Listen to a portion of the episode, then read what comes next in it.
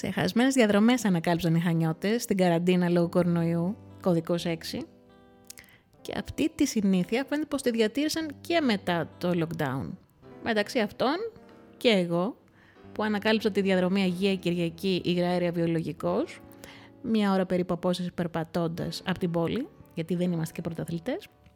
Υπέροχη θέα, το ηλιοβασίλεμα το απόγευμα, καθώς περπατάς και βλέπεις την πόλη από ψηλά, μέχρι τα Θοδωρού.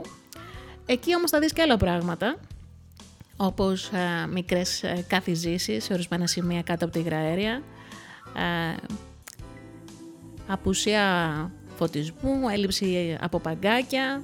Θα ήταν υπέροχα αν μπορούσαν να τοποθετηθούν από το Δήμο και την περιφέρεια. Στο κάτω-κάτω τι κόστος ε, να χρειάζεται ο φωτισμός και κάποια παγκάκια για τους ε, φυσιολάτρες, περιπατητές.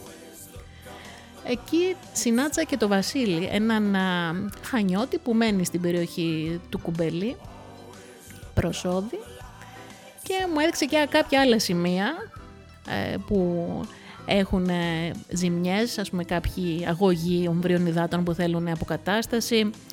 Ε, και μυρίζουν βέβαια, άλλο θέμα και αυτό. Αυτό νομίζω ότι είναι θέμα της ε, ΔΕΙΑΧ, δεν είναι και τεράστιο κόστος να πάει να φτιάξει τους αγωγούς, άσε που μπορεί να τραυματιστεί και κανείς.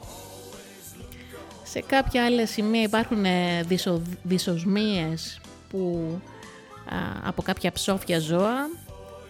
Εκεί θα μπορούσε να πάει η υπηρεσία καθαριότητας.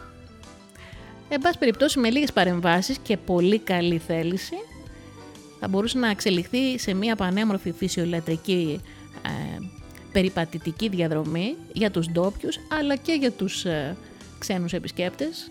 Δεν είναι εδώ και τόσο δύσκολο, αρκεί να ακούει κανείς.